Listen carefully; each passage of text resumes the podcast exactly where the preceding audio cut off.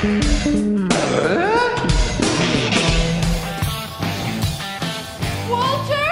Upstairs! Are you all right? In the floor behind the chair.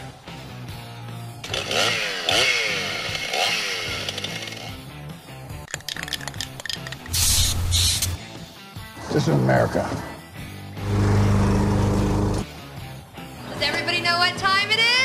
Fix It Radio. And it is that time. Fix It Radio, KLZ 560. Happy Saturday, everybody. Thanks for listening to us. If you're listening on Tuesday, well, happy Tuesday as well, or any other time you might be listening to Fix It Radio, Sundays as well. So thank you so much. We appreciate that, or whatever day it happens to be that you hear this, because we replay it several different times. So thank you very much. We appreciate that. And any questions you have for us for anything around the house, Larry Unger's with me today in studio. He's normally answering phones, but we borrowed him for this side of the You commandeered me, yeah. yeah, we, we threw him in here. So uh, we'll have Drive Radio, of course, coming up here in a little bit as well. Charlie Grimes, our engineer. And uh, gosh, where do we start? Today, what I wanted to do was talk about permits. And it's the dreaded word. And yes, I will also be the first to say that I feel like there are some things that they require permits for that, frankly, you shouldn't have to get. It's an unnecessary evil in some cases, yes. Other cases, I can understand why we need to do that because of what people, again, the good people, you wouldn't have any issues. Right. The reason why we have certain permits for certain things is because of the one knucklehead that went off and did something that ended up having huge ill effects on a lot of other people around them. Because they didn't have a clue what they were doing. And that's why a lot of things today, Larry, are permitted. Yes. And unfortunately, and, and I've been on both sides of the table, and I, I I understand the reason for a permit, and I also see a reason why you don't need a permit. Because if you know what you're doing and you know how to get it done, things just work very well that way. Right. But when you bring in a city official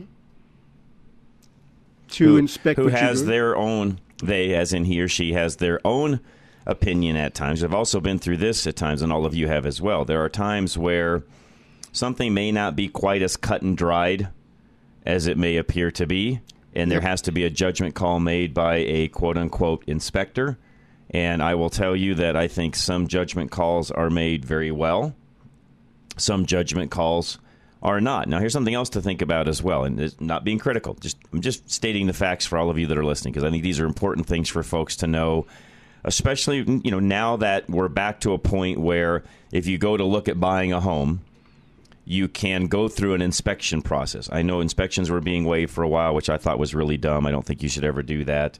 You you yourself at least need to do the inspection if you don't hire someone to do it. And and that's a whole nother discussion we may get into today if I have time. I want to add this really fast. Again, nothing against inspectors. But in the state of Colorado, there is no licensing for home inspectors. True.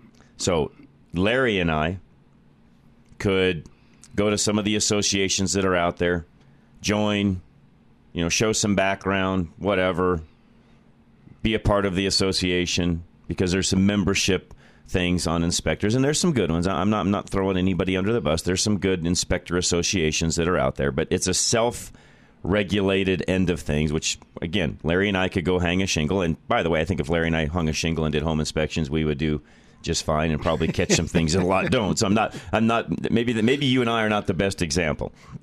But point being, Larry, we could become home inspectors Monday Yes. if we wanted to. Very easily. Yes, and there are really good inspectors, and there's some, in my opinion, not so good inspectors. There's some inspectors, just like on the used car side. There are technicians that will look at a used car and nitpick every little thing that may or may not even have anything to do with the roadworthiness or what that vehicle is going to do down the road for you as the buyer. On the same token, there are some technicians out there that will miss things that are very important to you as a buyer and it's very important to know who's doing those inspections when you're buying these type of items house or car to make sure that you're getting something that works for you Well, let's face it, people are people. So if they're having a bad day, they didn't sleep well that night, and they're coming to your house to do an inspection, they may not do a thorough inspection. And on the other side, you could have somebody that's really a uh, a go-to type person, Correct. and they'll go through your house and tell you exactly what's going on. Correct. So, where I want to start today is really kind of uh, direct this more towards some of you that may be looking to buy a home. And, and it may not even be you, it could be uh, a sibling. Could be a, a, you know mother or father. Maybe somebody's moving to Colorado. Maybe you're moving someplace else. Maybe you've got family that's doing something.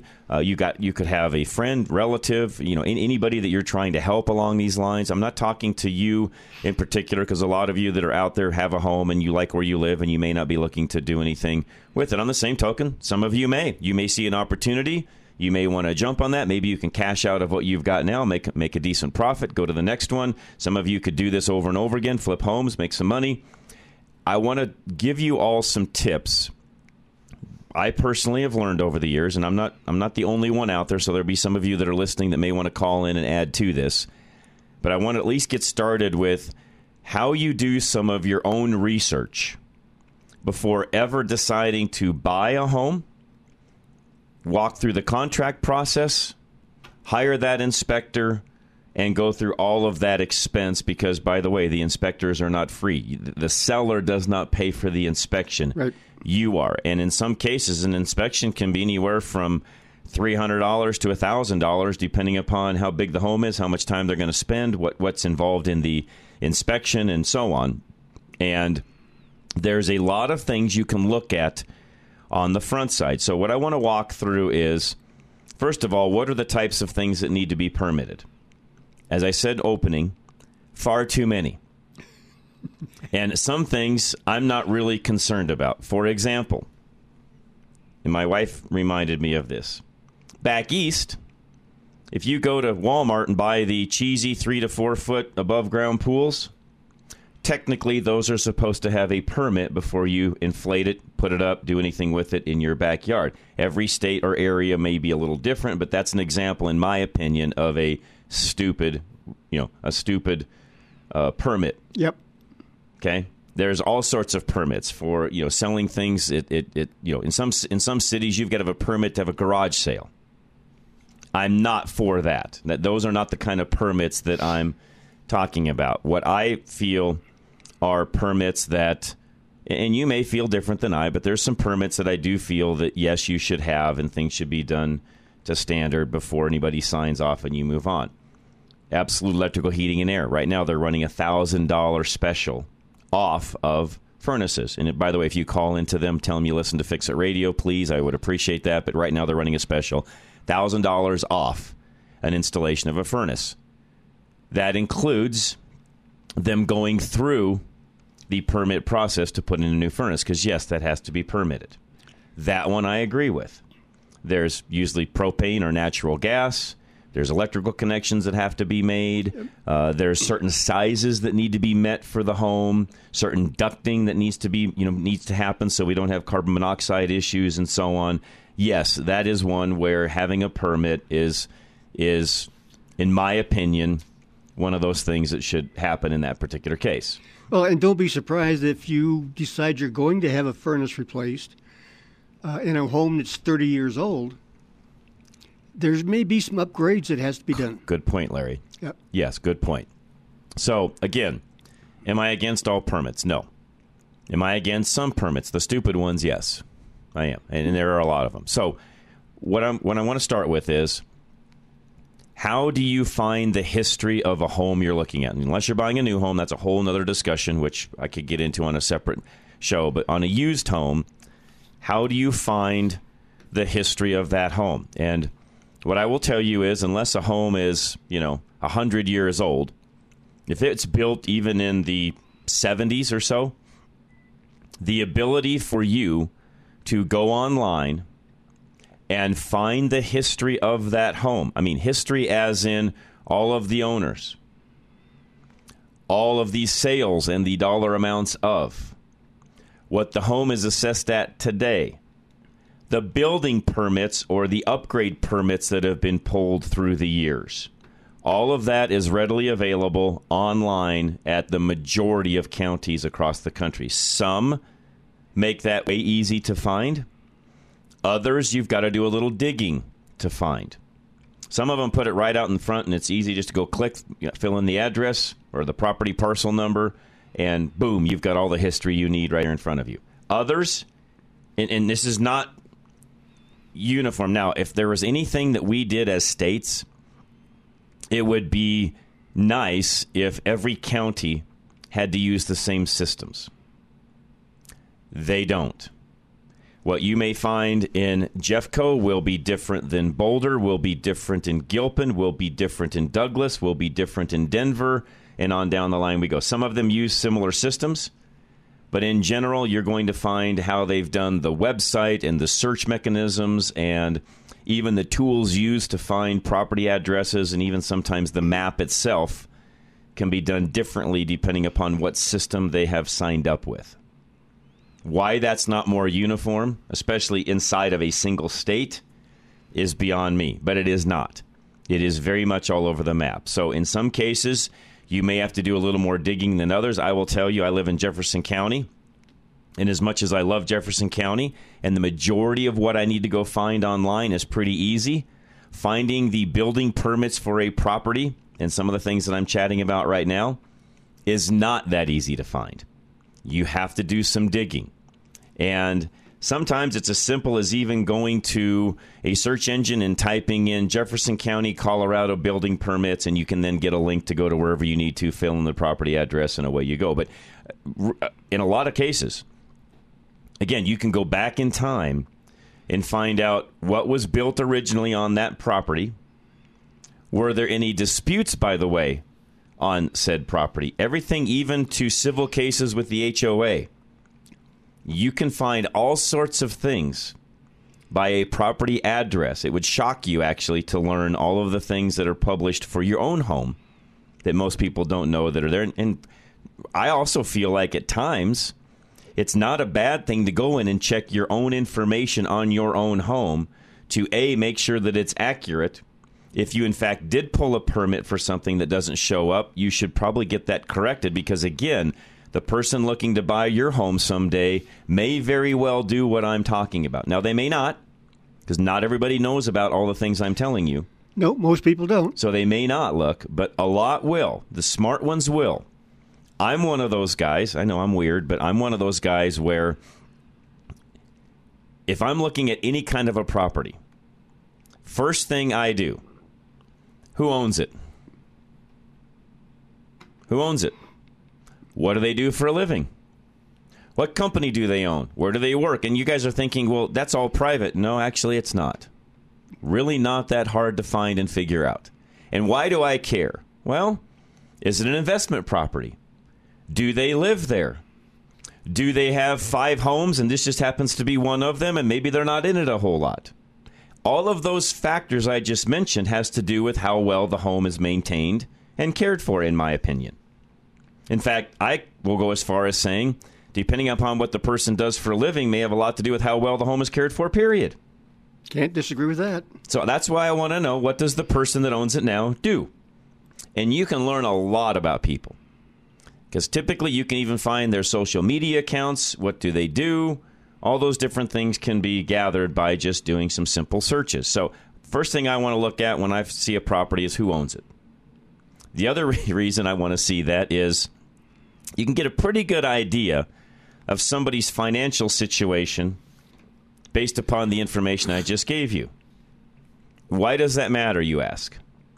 Well, when you're now in the world where we can make deals on homes again because things have changed economically in the real estate world, you can now go in and offer a price that's less than the asking price in some cases. Not always. In some cases, I was talking to realtor friend of mine uh, just yesterday, and there are still some homes, believe it or not, bringing above asking price.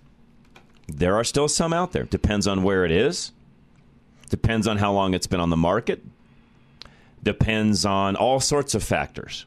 So there are still homes out there that are bringing above purchase, you know, above asking price. They're being purchased at above asking price. So I'm not saying that it's just a given that everything out there is going to be below the purchase price, but we know that we've shifted and we're in a time now to where you can make a deal on a home. You can throw that inspection back in and some of these things. So why does it matter as to who owns it when it comes to those things? Well, to me, if somebody's got three homes and it looks like they're just trying to offload one, are they willing to maybe make a little better deal on it than if it's their primary residence because they need all that money to go to the next home?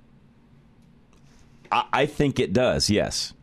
Well, on the other side of the coin is if that home was a rental home, just like a rental car, rental car, it can be well abused, and you can cover up a lot with cosmetics, but yes. it doesn't change. The Great point, Larry. Great point. Again, why do I want to know who owns the home? Larry just brought another facet into it. Maybe an investor owns the home. Yep. I want to know all of that, not only so I can make a deal on the home, but so I know the history of and what should I be looking for as I now start to go through some of my inspection process. A lot of homes out there, by the way, you can see, especially in some of the older neighborhoods, they're flips. Yeah. You can look at when the when the home was last purchased, what the price was, what permits were pulled, and what are they asking for now. And that will tell you this is a flip. Typically, you can look at it and see that it's a flip, but yeah. you, you get my drift. And again, that gives you some some ideas. Because here's the other thing you can look at: they paid X for the home.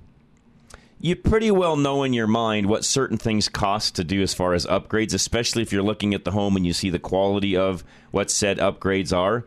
For example, did they put in a slip-in tub shower assembly, or was everything custom done with custom tile and a custom tub and all of that? There's a big difference in price between the two things I just said. So you can look at the upgrades get a legal pad out and start writing some of those down as to what you think the, what the prices would be. You know what they paid for the home. You know what they're asking for it now.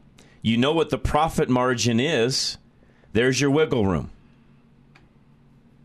Because they're probably not going to take less than what they have in it. Now, if they put more in it than it's going to bring, that's their problem. But you understand where I'm starting here. You can look at these things and get an idea of where that movement could potentially be based upon some of the things I just told you. So let's take a break. Joe, hang tight. We'll come right back. Give you plenty of time that way. This is Fix It Radio. Phone number 303 477 5600. If it's Tuesday or any other time we're replaying the show, you can text us a question as well. 307 200 8222. This is Fix It Radio, KLZ 560.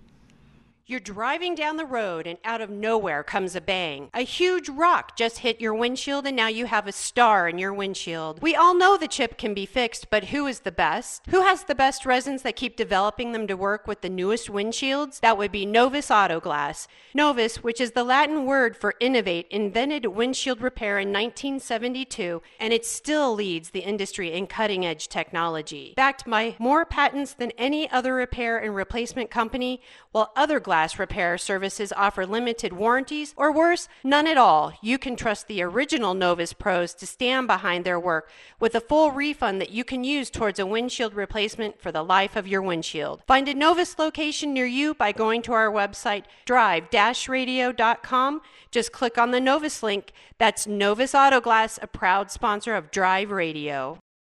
Rates just keep going up, making it harder to buy or refinance a home. Take AIM, Affordable Interest Mortgage, 720-895-0500. Make your 30-year payment, but own your home in 15 years, all while paying half the interest. Have access to your equity for 30 years without having to refinance and pay more fees. Take AIM, 720-895-0500. There are thousands of customers taking advantage of this simple interest loan. It's times like this when you can really save in your interest costs and pay less. Go to AIMortgage.net and see our Google reviews about the Asset Manager Mortgage. Take AIM, 720-895-0500. Get up to 90% loan to value and up to 2 million in loan amount, all at the same rate as a $100,000 loan. Whether you want a condo, second home, investment, or cash out, all come with the same rate. No more paying higher fees and higher rates. Take AIM, 720-895-0500. Pay less interest and own your home faster. Call 720-895-0500. NMLS 298191, regulated by DOR, equal credit lender. We know that summer weather won't last forever. Getting your furnace checked before old man winter arrives can avoid costly and inconvenient breakdowns on your HVAC system. Absolute Electrical Heating and Air is offering a $59 furnace tune up special to ensure the reliability of your HVAC system before you need it the most. No wait time from the best team Denver has to offer. Schedule your $59 furnace tune up now so you don't lose precious heat when you need it the most. Call 720 442 8842 or go to fixitradio.com today. For quality and service beyond compare, call Absolute Electrical Heating and Air. You are responsible for making sure that you are properly insured, but you're not alone. While Paul Leuenberger believes in personal accountability, he wants to make sure he's setting you up for success as your home and auto insurance agent. Paul will teach you about how you can save money on your premium while being fully covered in case of a loss. Your insurance should be for emergencies, not petty cosmetic issues. Insurance is not a emergencies, and when you work with Paul, you'll be rewarded for your diligence. Ask him about their incentivizing rebate program. Take a higher deductible and take responsibility. It's just one of the ways they can afford to keep their rates low. Take control of your life. Take responsibility for your insurance coverage. Call Paul Leuenberger with American National Insurance now at 303 662 0789. That's 303 662 0789. If you think you need a new roof, think again. I might be able to save you thousands by adding five years of life to your existing roof with a Roof Maxx treatment. Hi, this is Dave Hart, owner of Roof Savers Colorado. We specialize in helping 90% of our clients avoid a costly replacement by adding at least five more years of life to the roofs, and is guaranteed with a five year transferable warranty. However, if it makes more sense to replace your roof due to wear and tear or storm damage, we are more than happy to do so. Yet our goal is to do everything we can to get you more life from your existing roof, whether it is an asphalt shingle roof or a flat roof for both residential or commercial.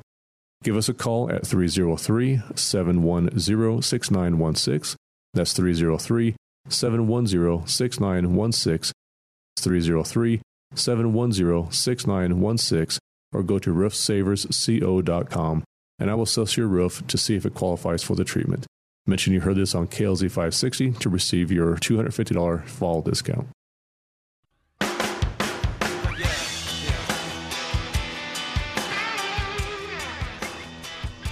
All right, we are back. Fix It Radio, KLZ 560. Myself, Larry Younger. Joe calling in from Jersey. What's going on, Joe?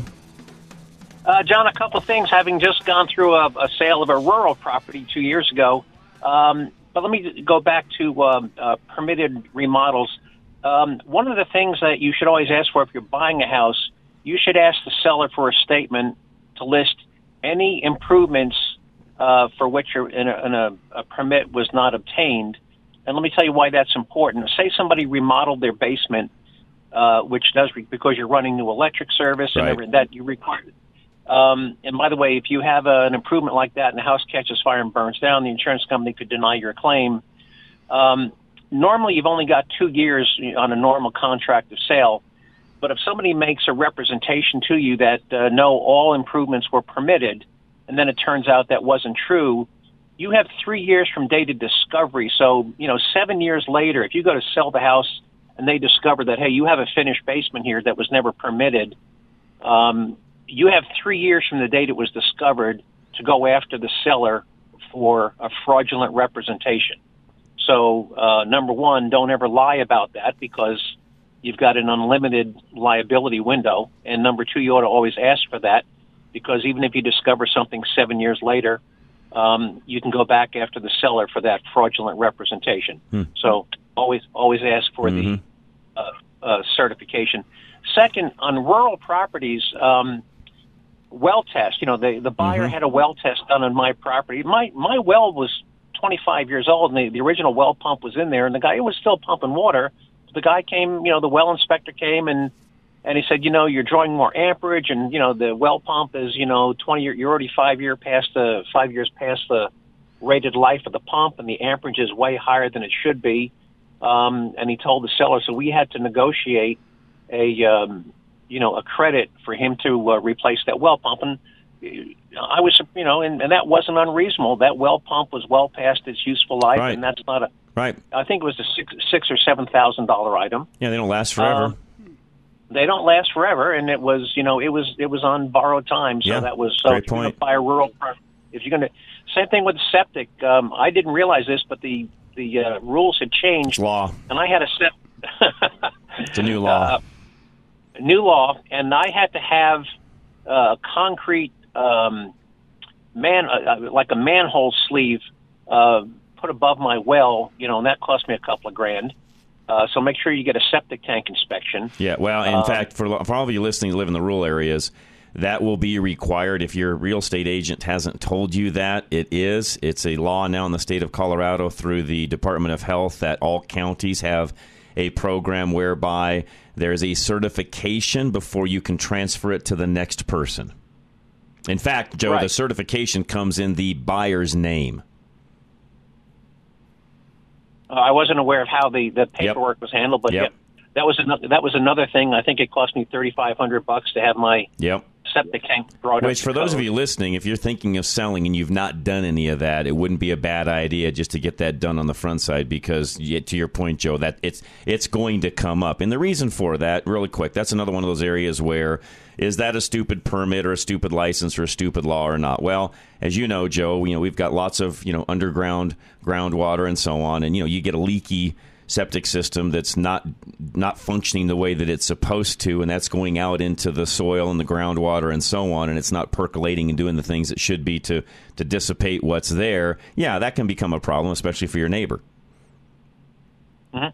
And, again, I'm not sure. You know, I had a septic tank that was down quite a bit, and um, you know, I had to have one of these manhole. You know, it was like a concrete manhole sleeve. Sleeve, like so they so they can access it easier.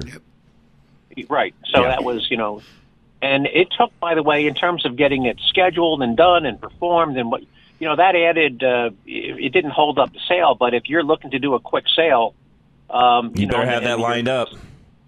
particularly if it's January. That's right. That's and, right, Joe. And the ground, and the ground is frozen solid, and you're looking for a quick sale. Correct. Correct. Great it's point. happen.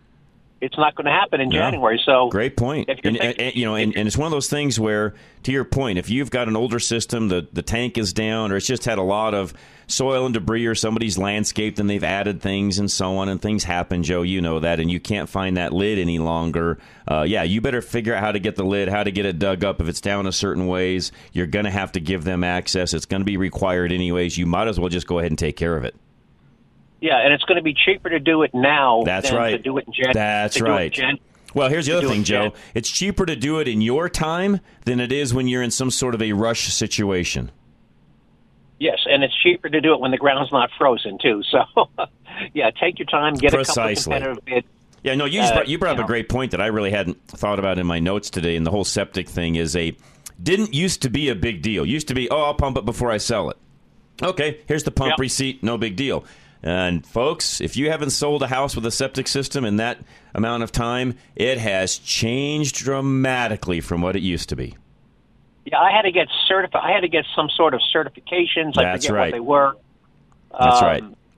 And and, you know, and, and Joe, you know, they're, I mean, they're certifying the the tank itself. Is there any cracks or issues? I mean, basically, what happens is the guy comes out, septic system guy comes out, or you know, the septic company comes out, and and there's certain companies, by the way, that are certified to do the certification, and others are not. You can't just pump it. They've got to pump it, get down inside, look at all of your your entrances and exits, make sure that everything is taken care of. Are all the valves working properly, and so on? And that's what they'll go through to actually do the inspection. And if there's a problem, you're not going to get certified. That's right. You know, pumping was like a, a 45 minute deal, you know, uh, every two years. The certification, you know, was a, you know, half a day event that that cost me a couple of thousand dollars. So, Exactly. uh, it, it's it's just not it's just not. and here, here's the other thing about that too for everybody listening. Even okay, well, you're thinking, okay, well, you know, I'll get that done today, and I'm going to sell in a couple of years. No, there's a window. It's almost like an emissions test, Joe, on a car. There's a window when that certification even has to be done. Right, it has to be done within so many days. That's the, right. Of the sale. That's right. So So you can't So do anyway, it now you and got- sell two years from now. No, that's right. So if you've got a rural property you're thinking of selling, and particularly you're thinking of selling in the next six months, uh, you know, look at look at those time And, and, and really quick, Joe, I want, I want to make a correction. Uh, in in Colorado, in this Front Range area, uh, it, rural may not be as rural as you think. There's even some neighborhoods that are in the cities that have septic where you would think, oh, this has got to be on sewer. Uh, not necessarily, Joe. That's correct. Uh, I think there's a bunch of homes down in Cherry Cherry Creek that are on septic. Uh, would not surprise me. Would not shock me. So yeah, so you're you're yeah Cherry Cherry Creek. You know you're you're four blocks from the shopping mall, but you might be on a septic system. Right. Uh, particularly if you're down there along the. Uh, If you, uh, know, if you're in a neighborhood that was built and then the city started to come in around it and surround it, it'll still be on septic. Absolutely, absolutely. Yep. So uh, that's my. and uh, really quick, Joe, while I'm on that topic, for those of you looking at a home with a septic system, don't be afraid. A septic system that is designed properly and works properly, there are no issues with. As you know, Joe, you just have to know how to use it properly. But if you do, they will last a lifetime. Yeah, I had mine for 25 years and not, not a lick of trouble with it. You know, of course, I had I had it pumped. Now, by I said two years because it was basically only my wife and I most of the time. Uh, and if we had a if we had six people in the house, maybe we'd have it pumped once a year. But uh, you know, 25 years never of problem. Actually, I had two. I had one at the house, and I had a secondary one down in my barn because I had a barn with an apartment and a and a bathroom down there. So we had a secondary one. Uh-huh, uh-huh. But ne- neither one neither one ever gave us a lick problems. And in fact, my folks in Pennsylvania, uh, they've had theirs for 25 years. Yep. And theirs had a rather, I think they had um, a minor problem with the sensor. They had a pump system where they had to have a yes, pump yeah, my Breck house has that because it has to pump up to the leach field. pump up to the leach field, and I think they had one minor problem with the uh, the pump. You know, cost them 500 bucks, but 25 years and and Yep. uh, if you take know, care of them and you don't put things down them that aren't supposed to be, they will last a lifetime with no problem.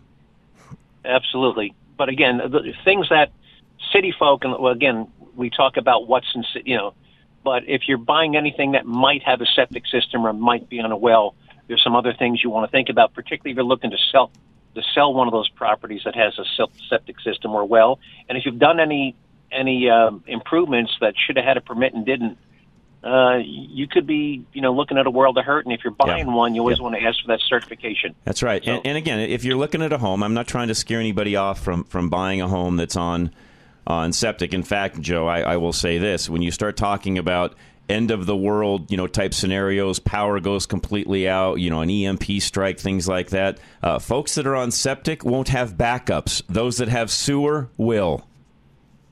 Yep, absolutely. So they're not all bad, actually, when it's all said and done. Is there more to do with it? Yes, but if you understand it, like you know you do, Joe, or I do, they're they're not that hard to get along with. No, no, no. Um, I mean, what you what you need to know about a septic or a well system, you can learn in 20 minutes. That's right. Yeah, You know, It- and really quick, it's really easy. Don't put anything down it that doesn't degrade. Yep. It's really That's it. Simple. don't be fl- don't be flushing diapers with uh, plastic you know, Exactly. some of these di- Even yeah, wipe. There are some wipes that will not that will not disintegrate. You know, Joe. So um, yeah, I mean, you, you- anything it has to be biodegradable. And honestly, uh, think of it this way as well. Don't put anything down the disposal that uh, you wouldn't eat. No, but you're right. But but wipes and, and diapers that have uh, you know these plastic liners on them or Uh, none of that tabs. can you use.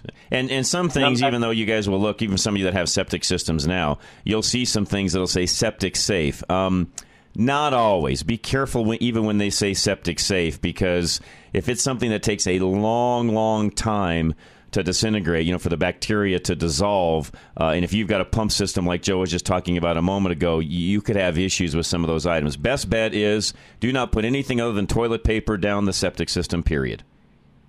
Right, and if you've got a, a salt-based water softener, uh, that Yeah. can be problematic. That's hard too. on them too. Yes. if they- yeah. Yes. Um, so if you're going to put a if you're going to put a water softener in, look at reverse osmosis, but don't be discharging a lot of salt water into your Good septic. point, because it kills the bacteria, is what it does. Kills the bacteria absolutely. And you So want, and what, and what you want, folks, is that good bacteria. In fact, some of you that have septic systems know this. You can put some some bugs, if you would, some bacteria in the system every now and again. Technically, if your system is working right, you don't have to, but I don't think it's a bad idea to, you know, every six months or so, Joe, put some of that in. Yeah, my wife uh, about you know every two months would buy a box of this. She'd buy a couple of boxes and she'd have it in the calendar. Flush a box of this RID-X, Yeah. you know, the RID-X powder. Um, about every It just helps. months. I mean, you're just building more bacteria when you do that, which is a good thing. Yep. No, that's good. And, good, uh, good, good points, Joe. All right, that's all I got. Hey for this man, morning, appreciate it very much. Yeah, and bottom line, don't don't worry if it's got a septic system. When you go to buy a home with one, all of what Joe and I just went through, you will have uh, hopefully a real estate agent if they understand how septic systems work. And this is where having agents that understand, you know, again, as I, as Joe said, rural areas, but it's really not even necessarily rural areas. Having an agent that understands the differences in a quote unquote city home versus a country home, big difference in some of the things we just talked about. And good agents that know rule type properties will understand everything that we just said. There's also, and I didn't mention this with Joe, but I want to add this to it. If you're looking at a property, and to Joe's point, it's had the basement redone. And maybe they didn't pull permits and they're willing to sign off on all the things that Joe just said. Keep in mind, septic systems are rated for how many bedrooms the house has, not how many bathrooms the house has. Yes, I just said that correctly. Septic systems are certified and inspected and permitted based upon the amount of bedrooms that are in the home. Do I agree with that? No. I think it should be off of how many bathrooms, but I'm not in charge. The reason they'll tell you that they use bedrooms is because that's how many people, quote unquote, will be sleeping, staying there permanently, that sort of a thing. So they base it off of the number of bedrooms, and that's what they certify a septic system for, not how many bathrooms are in the house. So you could have three bedrooms and have six bathrooms and have the and have a septic system that is smaller than a four bedroom house with three bathrooms. Half as many bathrooms, but one more bedroom, meaning that your septic system will be larger for the four bedroom or five bedroom house than it is for the two or three bedroom house that maybe has half as many bathrooms. So, another thing that back to the whole inspection and what you want to look up. Everything that we just talked about with Joe, that's also now public record. It's one of the state laws they passed. I gosh, Larry, I think almost it's probably been maybe not quite 10 years ago or so. It's probably 8 years ago they passed a law in Colorado whereby all of these different counties have to pass a certain um, inspection process when it comes to septic systems and so on. And again, there's a whole process in how all of this works. And because of that, they, by law, the county has to put that online as public record. So you know when the last certification was done, who it was handed off to, how many bedrooms is it certified for. My point being, you're looking at buying a house. They've refinished the basement. Maybe they didn't pull a permit. They added two bedrooms. It was a three bedroom house. Now it's five bedrooms. They put a bathroom or two down there. It's on septic. Uh, it's out of spec for the septic system, guaranteed, unless they put an oversized septic system in to begin with, which, by the way, Larry, most people don't do because you don't have to when you're building it. Why spend any extra money at that point? Now, here's the plus side. In most cases, not all, but in most cases, can a septic system be enlarged to cover those extra bedrooms? Yes. It's not cheap. They can add extra capacity on the storage tank and they can add to the leach field. But of course, all of that comes with a price because they have to do some excavating, they've got to do some different plumbing and so on. Can that be done? Yes, it can be. Is it cheap? No. Here's my point. I'll close out with this before we go to the next segment. If you're looking at a home and you've done some of the research that we're talking about, and it's being advertised as a five bedroom house, and a realtor has put it down as a five bedroom house. But you start going through all of this inspection process and you learn that, oh, wait a minute, it's only certified for three bedrooms. They have a problem. Not you, they. They've advertised it as a five bedroom house, but it's only quote unquote certified for a three bedroom house according to the septic system. Somebody is going to be doing something to make that a certifiable five bedroom house or lowering the price or doing something because they've false advertised how many bedrooms the house actually has. So, those of you that are realtors, by the way, you should be checking some of this. And I will tell you right now, I've looked at some homes. You've not done that. You haven't done your job. You took the word of the seller rather than going and looking up the documents I just mentioned, and you're false advertising homes. I've seen that on more than one occasion so far. So, lesson learned on, you know, word to the wise for you realtors. You need to be doing your homework on what the house actually is certified for in this particular area that I'm talking about, or you're going to end up with a problem between you and your client and the future buyer if you're not careful and don't have all this stuff lined out. Just food for thought, especially for those of you that are on the buying side. Or the selling side. If you're the seller, you've added some things and you haven't noted all of these things, you could have a problem on down the road. So, just a side note. We'll be right back. Give us a call if you got any questions or want to add to what I just said. 303 477 5600. The text line 307 200 8222. This is Fix It Radio KLZ 560. You are responsible for making sure that you are properly insured, but you're not alone. While Paul Leuenberger believes in personal accountability, he wants to make sure he's setting you up for success as your home and auto insurance agent. Paul will teach you about how you can save money on your premium while being fully covered in case of a loss.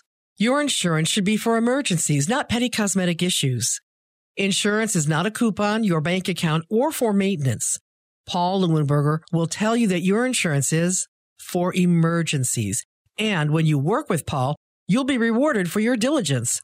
Ask him about their incentivizing rebate program. Take a higher deductible and take responsibility. It's just one of the ways they can afford to keep their rates low. Take control of your life. Take responsibility for your insurance coverage. Call Paul Leuenberger with American National Insurance now at 303 662 0789. That's 303 662 0789. End of the season, quiet, cool blowout. The whole house fan you know and love, but with an added benefit. With any quiet, cool purchase, receive a full furnace clean, including disassembly and cleaning of your whole furnace so you're prepared when old man winter hits. By the way, that's a $300 value. That's the last thing you want to do is circulate all that dust through your clean home that's been sitting in your furnace when you fire it up for the first time. Call 720 442 8842 or go to fixitradio.com today. Quality and service beyond compare, call Absolute Electrical Heating and Air. Rates just keep going up, making it harder to buy or refinance a home. Take AIM, Affordable Interest Mortgage, 720-895-0500. Make your 30-year payment, but own your home in 15 years, all while paying half the interest. Have access to your equity for 30 years without having to refinance and pay more fees. Take AIM, 720-895-0500. There are thousands of customers taking advantage of this simple interest loan. It's times like this when you can really save in your interest costs and pay less. Go to AIMortgage.net and see our Google reviews about the Asset Manager Mortgage. Take AIM, 720-895-0500. Get up to 90% loan to value and up to 2 million in loan amount, all at the same rate as a $100,000 loan. Whether you want a condo, second home, investment, or cash out, all come with the same rate. No more paying higher fees and higher rates. Take AIM 720-895-0500. Pay less interest and own your home faster. Call 720-895-0500. NMLS 298191 regulated by DOR equal credit lender. If you think you need a new roof, think again. I might be able to save you thousands by adding 5 years of life to your existing roof with a Roof Maxx treatment. Hi, this is Dave Hart, owner of Roof Savers Colorado. We specialize in helping 90% of our clients avoid a costly replacement by adding at least five more years of life to the roofs, and is guaranteed with a five year transferable warranty. However, if it makes more sense to replace your roof due to wear and tear or storm damage, we are more than happy to do so. Yet our goal is to do everything we can to get you more life from your existing roof, whether it is an asphalt shingle roof or a flat roof for both residential or commercial. Give us a call at 303 710 6916. That's 303 710 6916. 303 710 6916. Or go to roofsaversco.com and I will assess your roof to see if it qualifies for the treatment.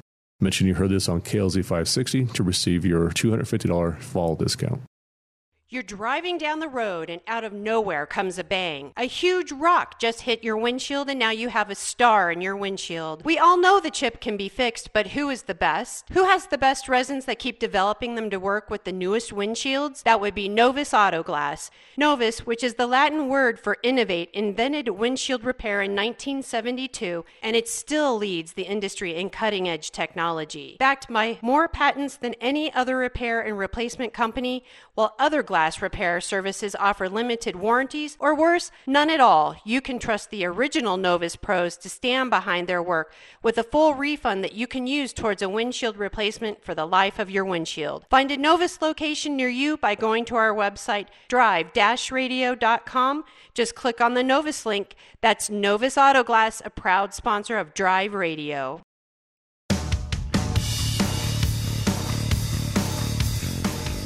All right, Fix It Radio, KLZ 560. Myself, Larry Unger, Charlie Grimes, Marvin, who's got a car question? We'll take that real quick. Marvin, what's going on? Hey, thank you. Sorry for jumping the. No, you're fine. that. Uh, yeah, I've got an old RV. It's uh, 94 uh, Ford E350. Mm-hmm. And, uh, no, the darned engineers have this cockamamie Rube Goldberg ignition switch setup, which uh, is a mechanical concoction. Uh-huh. Uh, the, the key turns a cylinder there uh, on the steering wheel, but then they have this goofy arrangement where a bunch of the switching takes place down inside the steering column, and it has this goofy system of racks and gears. Yep. And some of them are plastic. Yeah, rack and a rod and all that. Yes, that's that was very common back in those days. Well, I need to dump that column and just swap it out. No, you can rebuild that. There should be parts available to rebuild. Is it a tilt column? Uh, yes, sir. Yeah, you, you can you can typically still find parts for those. There was enough of those made over the years where still plenty of parts around. And no, you don't need to put a whole new column in it. You can rebuild what's there. And there are Well, people here you- in Colorado that will rebuild for you. Yeah, it, they're not that hard. Yeah, Oh, I can take it somewhere and they might fix it. Yes. Absolutely. Okay, I might look into that. I didn't realize there was any. Oh yeah, I mean that, it was common back in the day for somebody with a ball peen hammer to steal the vehicle. That way, they'd break out that area around the lock cylinder and just take a screwdriver, move the rod, start the car, and go. Yep. Mm, okay. Yeah, very Hey, common. while I'm on the G- line, I wanna GMs were the same way, so it wasn't just Ford, Marvin. Okay, thank you, thank you. Uh, well, I never saw an arrangement where they have this. Uh, it's hard to describe. It's like a multiple fingered contact design, which slides as you actuate the. Yep. Uh, Yep. Uh, it's, uh, uh, uh, uh, it's the dumbest thing. I wish Very I could. common. I want to bypass that. Very Yeah, it was common very in day. common back in those days. It's how they locked the wheel, and yeah, there were several different things going on with all of that, and why it was doing more than one thing. But yeah, very very common. Thank you for that. And side question: Are you aware of any type of kit car uh, that they might have that would compare with anything they had in the '60s, where they would take, for instance, a VW chassis, and you could bolt your own componentry and cook stuff up? Are you aware of any homebrew kit cars? Not that now, have no, no. a- It used to be common if back in the day, but not. Yeah, today. not anymore. Yeah. No, Marvin, good questions. Thank you very much. Appreciate that. Jeff in Western Montana, what's going on, Jeff? Hey, we finally got autumn coming here. so- Yeah, we do here too. Be cold tomorrow night here, so yes. Although I'm not seeing Yeah, any snow on, um, the, on the mountain ridges yet. No, not yet. There's a lit. Some of the very it's probably melted off. We had a little bit up on the higher caps a few weeks ago, but it's gone now. Yeah, well, higher caps for you guys is a little bit different than higher caps for us. Very but, true. Uh, I can't see them right now, but there's uh, passes are supposed to have some snow here, so Well, I, I keep Um, reading where our mountains are supposed to get about 32 inches this weekend, but I haven't seen anything. Yeah, well, yeah, I don't know either. Who knows? so as you might expect in western Montana, well, um, septic systems are a way of life out Yep. here.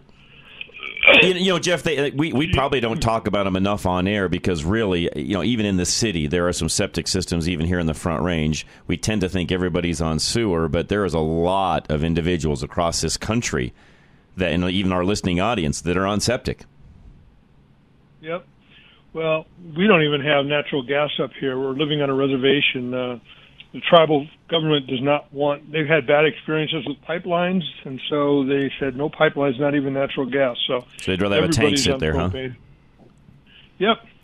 Um, I, we we can discuss the wisdom of that on a later date, but um, I, I had several things learned since we bought this house. First of all, the pump ske- schedule that you have, the schedule that you need to pump your tank out and have it emptied, depends on the size of the tank. And not all tanks are created equal. That's correct. Um, when we had ours pumped, I asked the guy doing it, I said, how often? He said, well, how many people in your household? I said, three. He goes, well, probably every five years based on the size of your tank. So, um, Well, you must have You like know, a don't just- or so tank. I think, yeah, twelve fifty, Yeah. fifteen hundred. There you go. Because it's a, it's a five bedroom house. So yeah, yeah, that's probably he's he's he's not far off. I don't know that I'd go quite five. Four probably would be more of what I would do personally. But hey, you know that's what he said. That's what he said. Yeah, so I, it's just when you know, for folks who have them, make sure you know the size of your tank, and uh, and use that to determine your schedule. Um, second of all, you can actually clean out the leach field. I had ours cleaned when we first got here. They've got a wonderful uh, water powered device that goes down there and scrubs it all out, makes sure all the holes are opened up and roots are gone, and Yeah. um, and it uh, just good preventive maintenance on the leach field as well as the tank. Um, Yeah, they can, you know, as you know, Jeff, they can scope those and do all sorts of things. It's no different than what you know a main line would be. It's just yeah, the difference is a typical regular plumber that would normally do a drain line for sewer and so on is not the same guy doing what you just said. No, it is not. It's a completely different specialty. That's right. That's and it is a specialty. Those not- guys that do that work, that's pretty much Jeff, as you know, all they do. Yeah, even the guy who pumps the tank is not the same guy that cleans out the leach field. No, around in here, in the and even the install side, there are companies out there that that's all they do. They specialize in putting in septic systems, leach fields, and so on. That's all they do. Yep. It's actually good business. And if you, It's kind of like the honey dippers back in the day. Yeah, no, it's a good business. It, it there's no, yeah, I- it, there's a there, there's a there's a I, I had a great uncle that made a lot of money pumping septic tanks. It's a good business, Jeff. That's it. It is. Um, It's a crappy have job, but somebody's got to do it. I wondered when that would come out. I, I, the guy that I use, the guy that I use, and he's local. He'll laugh if I say this, but on the back of his truck, when he pulls up to do your septic pumping, it says "Yesterday's Meals on Wheels." Uh, yeah, apropos of nothing, we used to have a garbage uh, uh, trash pickup uh, in Missoula, Montana, that said it may be garbage to you, but it's our bread and butter. There you go. So, There- you know what? It's a necessary thing. Yes, it is. And if you have a garbage disposal and you use it, you need to get your tank pumped more often because Yeah. you're putting more residue. That's down. right. Uh, yeah, rule of thumb, really, for anybody with a septic system, and maybe you're somebody listening that's just moved into a home with a septic system. And Jeff, you're right, and I should have said this earlier. Best thing to do is any excess food, you scrape that off into your waste basket. You know, into your trash bag, and you get rid of that. You put very little residue down the down the disposal. In fact, if you could go without one, you'd be better off. I do realize there's times where you need one. You want to get those things ground down a little closer and, and still even put some things down to make the, the drain smell better and so on. And that's not hurting anything in the septic system itself. But yeah, you, you, you want to put the least amount down that you can. Yep. And and also, And this, this is something else I don't think a lot of the female end of things think about, Jeff. The chemicals you use to even clean inside the home, toilets, etc., and what you're doing with your own personal hygiene, shampoos, and so on, some of those can have ill effect on your septic system. Yeah, they say don't use um, antibiotic uh, soup. Uh, and what, what's the hand soap? Antibacterial soaps because they can wipe out the uh, Correct. bacteria in the tanks. Correct. So um, that's something. And if you have uh, flushable wipes, don't flush them. Don't use know, them because they, they, they say they are, but they're not for septic system. They won't. They won't. They won't degrade. They just won't. No, and I'm not willing to take that chance. And then finally, something I never knew about, but I heard on a, a completely different show, um, is that um, RID-X. A lot of folks you overuse RID-X because if you have a functioning septic system, the bacteria uh, flourish naturally, and Correct. you don't need to add anything to it. If you add too much, you can actually overstimulate your system and cause problems. So um, I'm not saying RID-X is a bad product and it's not appropriate. Just don't overuse it. But just No, you're right. just be careful Agree. how often you use it. Yeah, That's right. I it agree. May cause problems where you didn't have them. So That's right. That's right. things that no, that's a great point. Living with it. Great point. Uh, the other thing that we did for a lot of people with septic systems, just another idea, and it typically isn't you and the folks that live in your home that you have to worry about what goes down the septic system. It's typically house guests, people that come and stay, relatives, and so on. We, Jeff, finally, my wife's idea is we had some nice little signs made up that go on the top of every toilet that say what can go down it and what can't. Good idea. So that if we have anybody that comes, even a worker, something like that, somebody's you know just whatever the case may be, they need to use the restroom.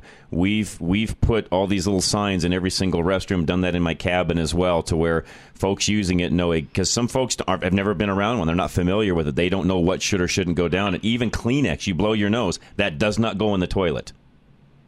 Nope. Now, if you have a sewer system, be my guest, not a problem. But if you have septic, Kleenex doesn't go in the toilet. Well, if you have No, coming you in, that's a whole different. Yeah, no, I, I the, the, for us, Jeff, the sign thing has cured a lot of problems. Uh, well, when you care the most, you steal from the best. So um, I'll steal from that. All right, use it, use it, not a problem at all. If you want an example of it, Yeah. you know, send me a text message and I'll send you a picture of it. Thanks. All right, Jeff, Uh, appreciate it very much. Great comments. Uh, John and Shank got a couple minutes left. Go ahead, sir. Hey, John, I'm listening. Thank you uh, for uh, keeping me uh, entertained while I'm working on that snowplow. there you go. you know, having something in the background when you're turning wrenches is always nice. um, quick question, uh, quick statement. My septic guy who said, you know, we follow all the rules. He said, do not use RID-X because it could clog the leach field because it breaks down some stuff too fast. Ah, okay. That and uh, somebody else who said that was Ken Moon. Used to always say that when he had his show in Denver. Yeah, I don't said, use "Don't use that anything." particular product. I've got some other uh, product that uh, I was kind of p- put onto a while back, and there's little teen, little teeny packets of bacteria that are about the size of a wet wipe that I put down it. I don't know. We put that down at about once a quarter, and that's all I use.